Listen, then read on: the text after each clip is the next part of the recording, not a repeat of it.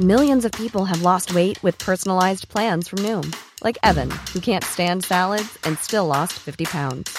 Salads, generally, for most people, are the easy button, right? For me, that wasn't an option. I never really was a salad guy. That's just not who I am. But Noom worked for me. Get your personalized plan today at Noom.com. Real Noom user compensated to provide their story. In four weeks, the typical Noom user can expect to lose one to two pounds per week. Individual results may vary. Imagine the softest sheets you've ever felt. Now imagine them getting even softer over time. That's what you'll feel with Bowl and Branch's organic cotton sheets. In a recent customer survey, 96% replied that Bowl and Branch sheets get softer with every wash. Start getting your best night's sleep in these sheets that get softer and softer for years to come. Try their sheets with a 30-night guarantee. Plus, get 15% off your first order at bowlandbranch.com. Code BUTTERY. Exclusions apply. See site for details. Hi, I'm Daniel, founder of Pretty Litter. Did you know cats tend to hide symptoms of sickness and pain? I learned this the hard way after losing my cat, Gingy. So I created Pretty Litter, a health monitoring litter that helps detect early signs of illness by changing colors, saving you money and potentially your cat's life. Pretty Litter is veterinarian developed, and it's the easiest way to keep tabs on your fur baby's health right at home. Go to prettylitter.com and use code ACAST for 20% off your first order and a free cat toy. Terms and conditions apply. See site for details.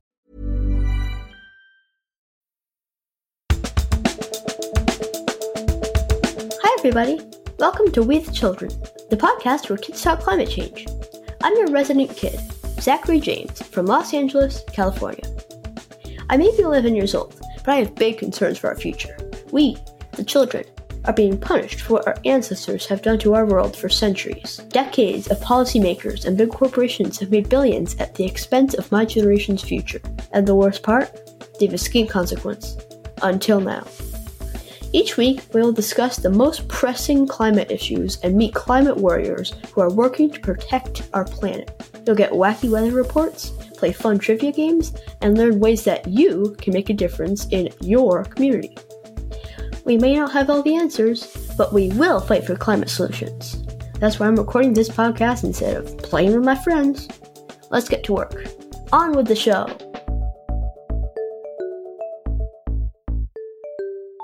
Hey everybody, welcome to We the Children. I'm so glad you're here. We have a great show for you today.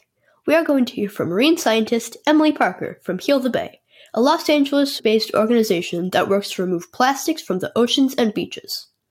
We'll also have our head in the clouds for the Wacky Weather Report, and we'll swim through some trivia with my friend Emily. And as always, stick around till the very end for the important action step of the week.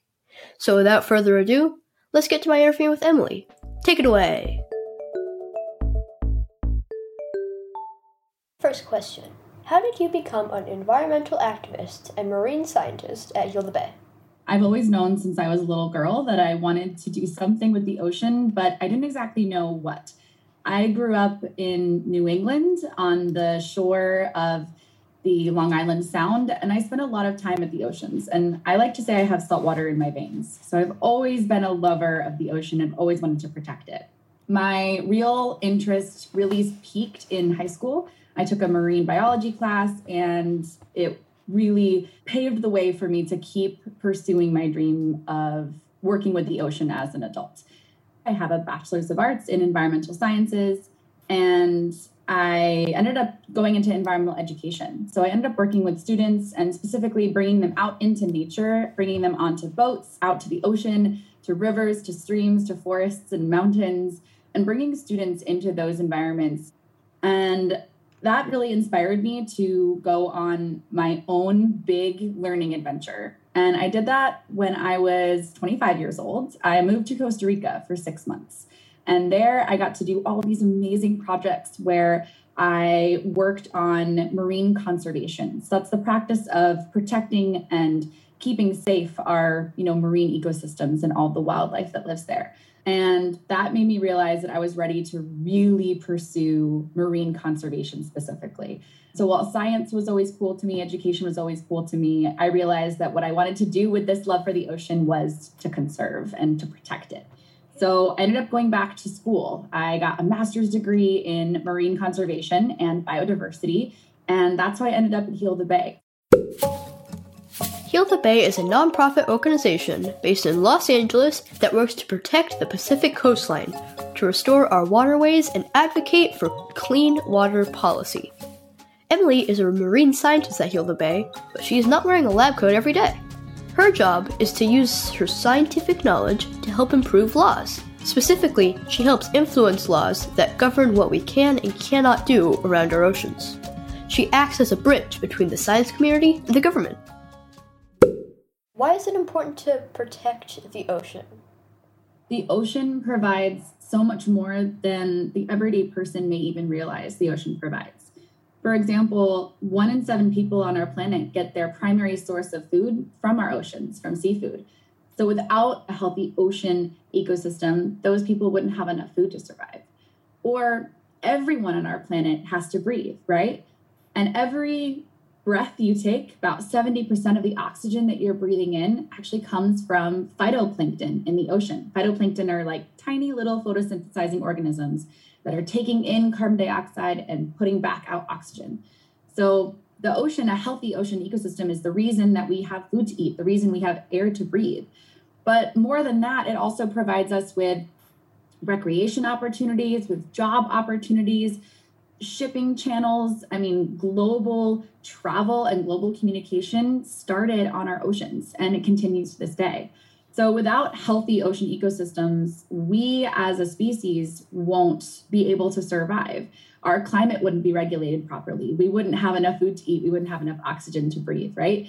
So, while I work to protect our oceans, one, because I love the ocean, I also protect our oceans to help keep myself safe, my community safe, and everyone who lives on this planet safe because without a healthy ocean, none of us would be able to be here. Why are plastics harmful to humans and the ocean? Oh, plastics. there are so many reasons that the material plastic is harmful. But I'll hone in on just a couple of things here. When plastic ends up in our environment, two things can happen.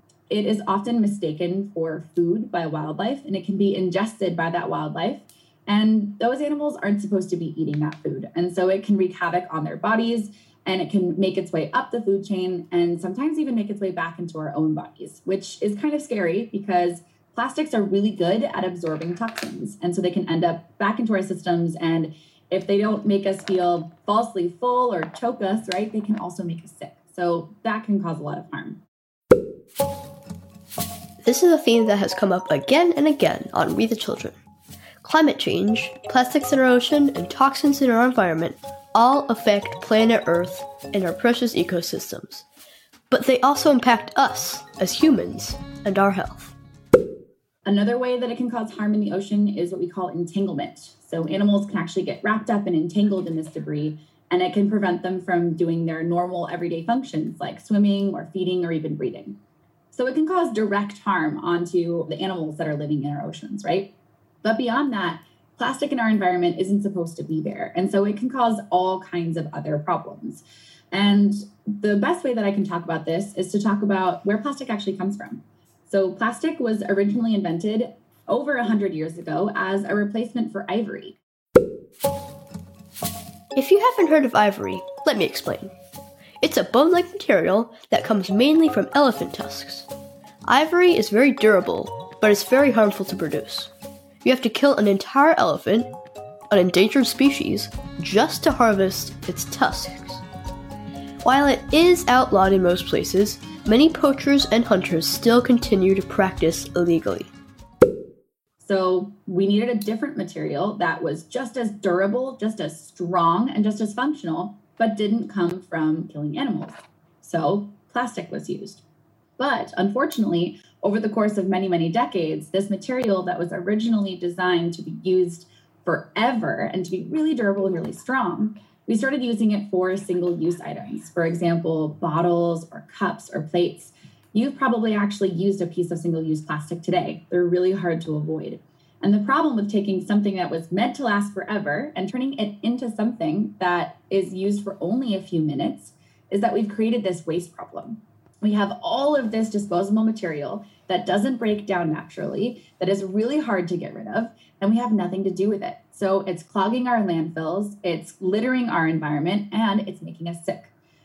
A lot of people don't know that plastic is actually a fossil fuel product, which means it comes from the same place that we get our gasoline for our cars or the oil to heat our homes.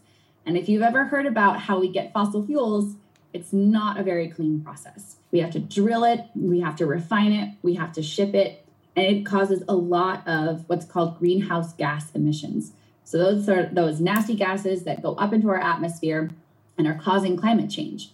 So not only is it contributing to climate change, which is warming our, our planet, causing drought, causing more extreme weather events, so many things happening with climate change, right? But those emissions can also make people sick.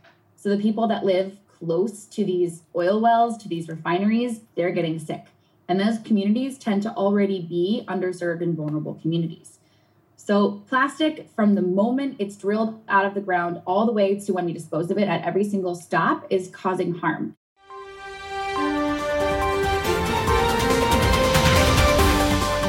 This just in clouds are everywhere. We interrupt this interview for a special wacky weather report. Hmm, that's gotta be a bunny uh. rabbit. Or maybe a horse? Oh, hello there. You caught me cloud gazing. One of my most favorite hobbies. Clouds are such amazing things. They're the white, fluffy marshmallows of the sky. They give shade, make it rain, and even play a vital role in climate change. As the planet warms, clouds are moving faster through the atmosphere and changing the way they cover the Earth with all their feathery goodness. Depending on the location and the type of cloud, clouds can even have a warming effect or a cooling effect. Some research suggests that decreasing in clouds causes the Earth to become more sensitive to greenhouse gases. Furthermore, cloud migration is picking up speed as the planet heats up. This sends clouds that normally like to hang out in the middle of the planet to the poles of the planet, creating all sorts of clouds confusion. For crying out loud, I can't keep up. Despite being soft and fluffy, clouds can actually be a double edged sword. We need clouds to protect us by reflecting the harshest rays of the sun back into space. But if there's a heavy layer of clouds during the night, heat gets trapped closer to the Earth's surface. We all know by now that trapped heat in the atmosphere is no good. Scientists still have more to study when it comes to these tricky little things called clouds. Good luck, researchers, and when you get more info, send it over to my cloud. That's your wacky weather forecast. Happy cloud gazing, everyone. We now return you to your regularly scheduled programming. Back to our interview with Emily Parker. What is source reduction? Ooh, really good question. So, just now I mentioned that we want to move away from plastic as a disposable material. So, how exactly do we do that? Well, I like to tell people if you had a bathtub that was overflowing with water, the first thing that you would do wouldn't be to grab a mop to try to clean up the water on the floor. And you wouldn't try to grab a bucket and bail out the bathtub, right? You'd turn off the tap, you'd turn the water off. That's what source reduction is, but for plastic. So instead of trying to clean the plastic off of our beaches like you would with a mop uh, in that in the analogy, or trying to clean plastic up out of our oceans like the bucket and bailing out the water. Instead, what we need to do is stop that plastic from getting into the environment in the first place. And the best way to do that is by reducing it at the source. So that's what source reduction means. It means um, making less and using less plastic in our everyday lives so that it never ends up in the ocean in the first place. And some of the ways that we can do that, and probably the best way that we can do that, is switching to what we call reuse and refill. So, reusing items over and over and over again means we need and use less disposable products. And refilling means we can take those reusable products and refill them and use them over and over and over again and create what we call a circular economy, Cir- like circular, like a circle, right? Um, right now, we're in what's called a linear economy, which means um, I, I like to say it like we take I'm Sandra, and I'm just the professional your small business was looking for. But you didn't hire me because you didn't use LinkedIn jobs. LinkedIn has professionals you can't find anywhere else, including those who aren't actively looking for a new job but might be open to the perfect role, like me. In a given month, over 70% of LinkedIn users don't visit other leading job sites. So if you're not looking on LinkedIn, you'll miss out on great candidates like Sandra. Start hiring professionals like a professional. Post your free job on linkedin.com/people today. Hi, I'm Daniel, founder of Pretty Litter. Did you know cats tend to hide symptoms of sickness and pain? I learned this the hard way after losing my cat Gingy. So I created Pretty Litter, a health monitoring litter that helps detect early signs of illness by changing colors, saving you money and potentially your cat's life. Pretty Litter is veterinarian developed, and it's the easiest way to keep tabs on your fur baby's health right at home. Go to prettylitter.com and use code ACAST for 20% off your first order and a free cat toy. Terms and conditions apply. See site for details. Then we make, then we dispose. It's a straight line, right? We take a resource, we make something with it, and then we throw it away. But we all know there is no away, right? So instead, what we want to see is something that is a circle, right? So that we have this resource, we turn it into something, we use it, and then we take that resource and we can turn it into something new and we can use it over and over again. We can close that loop. And source reduction is how we can get there, how we can reduce plastic and move to that circular um, system. Yeah, we can all admit that we can never live in a fully plastic free world. Can you help us understand the difference between different types or brands of plastic? Is there such thing as a better type of plastic? I don't want to live in a world where there is zero plastic. And I've been talking to you a lot already about disposable plastic. So, this is the plastic that's designed to be used just one time and then thrown away. This, in my opinion, is the worst kind of plastic there is. 80% of the trash that we're finding is this single use plastic. And we know that it's the thing that we can reduce the most easily. So that's what I work on is trying to reduce single use plastic foodware specifically. But within disposable plastics, there's lots of different types. If I have to buy something that is in disposable plastic, I try to buy something that's either a number one, a number two, or a number five. And the reason is because those plastics are the most recyclable. So I feel a little bit better about that. It's just as important to avoid certain plastics, too. Here are some of the problem plastics. Plastic number six, which is made from chemicals like polystyrene, otherwise known as styrofoam, is the hardest to clean up in the environment. So think twice before you reach for that styrofoam cup. Plastic number seven, or bioplastics, is another one to avoid, but it's more complicated. Even though it's made from corn or soy and not fossil fuels, it behaves just like other plastics and can't be recycled or composted. So check your food packaging. It seems like focusing on reusables is an easy step that kids and families can do. What else can we do? Talk about the problem. When I was your age, people didn't really talk about plastic pollution. I didn't learn about plastic in our oceans until I was in grad school, only about five or six years ago. So, one of the best things that we can do is tell everyone about this problem. Tell your parents, tell your friends, and if you're feeling brave, tell your teachers or even tell your senator or your local representative. Tell someone with authority who can make change about this problem and tell them that it matters to you because our lawmakers, our decision makers, they usually make their decisions based on what their constituents want and need. Constituents is a fancy word for someone that they represent.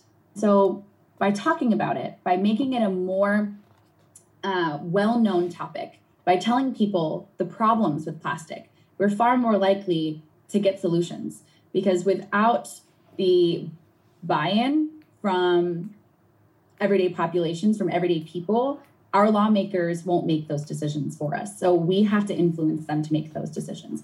And believe it or not, even if you're not old enough to vote yet, that's still something that you can do and still something that will be listened to. But you, as an individual person, shouldn't be responsible for cleaning up the mess that these big companies made. What we want to see is those big companies take those responsibilities on themselves. And we can do that by passing laws that make them do it. And you can help do that by using your voice and talking to this issue um, to everyone you know. Talk about it with them.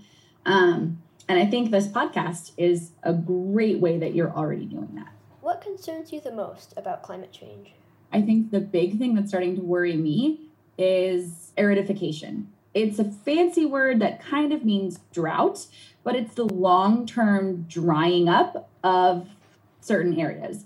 And where we live is starting to experience that.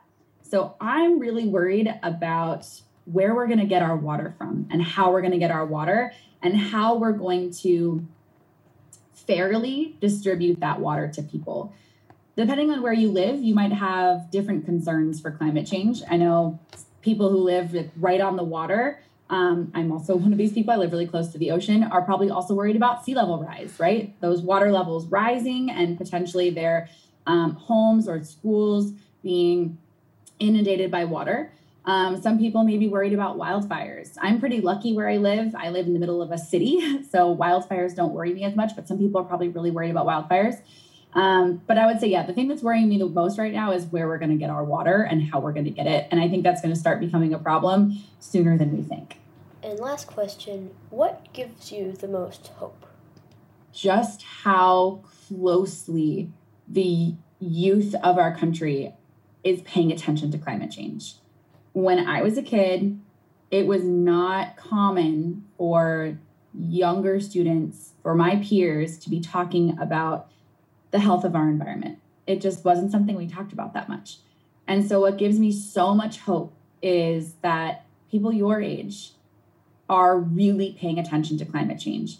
And not only are they paying attention, but they are screaming from rooftops about it. I've seen some of the most incredible climate activists who are young people who are, you know, young students um, under the age of 10 or even in their teens who are just really shouting about this and are bringing so much attention and awareness to this.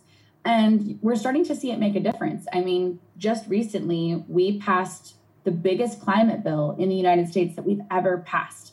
That's amazing. And that I think is a testament to just how loud and effective the voices of the younger generations in our country are being. I'm not that old myself. I am only 31, but I feel like the people who are much younger than me are the ones who are going to really make a difference. And that gives me so much hope for the health of our planet. Such cool information. Head to healthebay.org for more ways you can help. They have a great blog with tons of cool articles about action steps. And now it's time to test your plastics IQ. Hi, Emily. Let's get right into it. Here's our first question What country has the toughest laws against single use plastic? Is it A, Kenya, B, Japan, C, Taiwan, or D, England? I know all of these countries have some laws against single use plastic, but I'm not sure which one's the best. I'm going to take my best guess. I think it might be Japan. Ah, so close. Kenyans who are caught producing, selling, or even using plastic bags will risk, risk imprisonment up to four years or fines of $40,000. Runners up include China, France, Italy, Rwanda, all of these countries have banned, partially banned, or taxed single use plastics. So cool. I had no idea. Here's our next question How many pieces of plastic are currently in the oceans globally? Is it A, 900 billion, B, 51 trillion, C, 38 billion, or D, 10 trillion? I think it's B, 51 trillion. Correct. 51 trillion pieces of plastic in our ocean. That's way too much. So many pieces. Here's our third question How many microplastics, or tiny fragments of plastic invisible to the naked eye, does the average person consume or eat each year? Is it A, 100,000, B, 50,000, C, 70,000, or D, to 20,000. So I know how many grams of plastic it is a week, but I don't know how many pieces it is a year. So I'm going to take a wild guess. Is it 20,000? I wish. oh no, is it more? It's 70,000 pieces every year. Ah! Microplastics can be consumed by humans from drinking plastic bottles, eating food in plastic containers, but also eating animals or fish contaminated with microplastics themselves. That works out to about 100 bits of microplastic over the course of just one meal. Yikes. Here's our last question Which of the seven seas is most polluted? Is it A, the Mediterranean, B, the Atlantic, C, the Indian Ocean, or D, the Arctic Ocean? So my answer would have been Pacific, but it's not on here. So I think I'm going to go with Indian. Actually, it's Mediterranean. Really? Researchers blame tourism for the increased pollution in Mediterranean. Huh, interesting. I had no idea the Mediterranean was so polluted. Yeah. Well, thanks for coming on. This was fun. My pleasure. Thank you so much for having me, Zach. Great game, Emily. Enjoy the new wave of knowledge. So before we wrap up, let's get to the action step of the week. Let me just grab my pencil. Hey Zach, are you busy? I really want to show you my indoor hydroponics lettuce garden. That's so cool, Claire, but I'm busy writing a letter. A letter? Snail mail? What is this, 1950? I'm writing to my local congresswoman, actually, about all this trash on the street and the sidewalk. Not only is it unsightly, but we all know where it's going straight to the ocean. Wow, you can write letters to local politicians who make decisions about our community? And they actually read them? Definitely. It's important to make changes in your community and express what you believe is right. Congresspeople, city council people, and senators want to hear your ideas and concerns. Now, how does this all work? Can I write a letter too? I've got a lot of things I want to get off my chest. Sure. Here are the steps to writing a letter for your representative. First, figure out who you want to write to. Have a grown up help you go to www.myreps.datamade.us. Pop in your zip code, and this site will list your local, county, state, and federal elected officials. It even includes their addresses to make writing letters that much easier. Next, introduce yourself to your legislator and make sure they know who you are from their district. Then, make a stand. Explain what you want to change and why you want to change it. Provide specific examples for your concern. Don't be afraid to share your voice and feelings. The more personal the letter, the more compelling it will be. One piece of advice keep it to one page, about three to four paragraphs. That might seem like a lot, but once you get going, it will flow. Once you're done, sign your name and call it a day. We, the children, may not be able to vote yet, but we are able to make our voices heard. Wow, Zach, thanks for all the tips. I'll get right to work. Good luck, Claire. Let me know how it goes.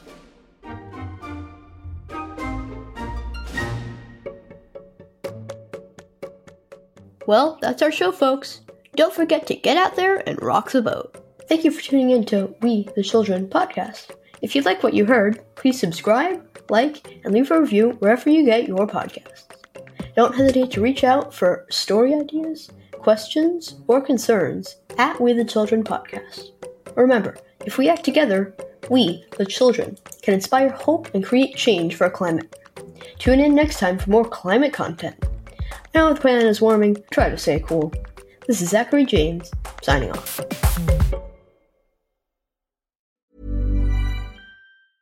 Hi, I'm Daniel, founder of Pretty Litter. Did you know cats tend to hide symptoms of sickness and pain? I learned this the hard way after losing my cat, Gingy. So I created Pretty Litter, a health monitoring litter that helps detect early signs of illness by changing colors, saving you money and potentially your cat's life. Pretty Litter is veterinarian developed, and it's the easiest way to keep tabs on your fur baby's health right at home. Go to prettylitter.com and use code ACAST for 20% off your first order and a free cat toy. Terms and conditions apply. See site for details.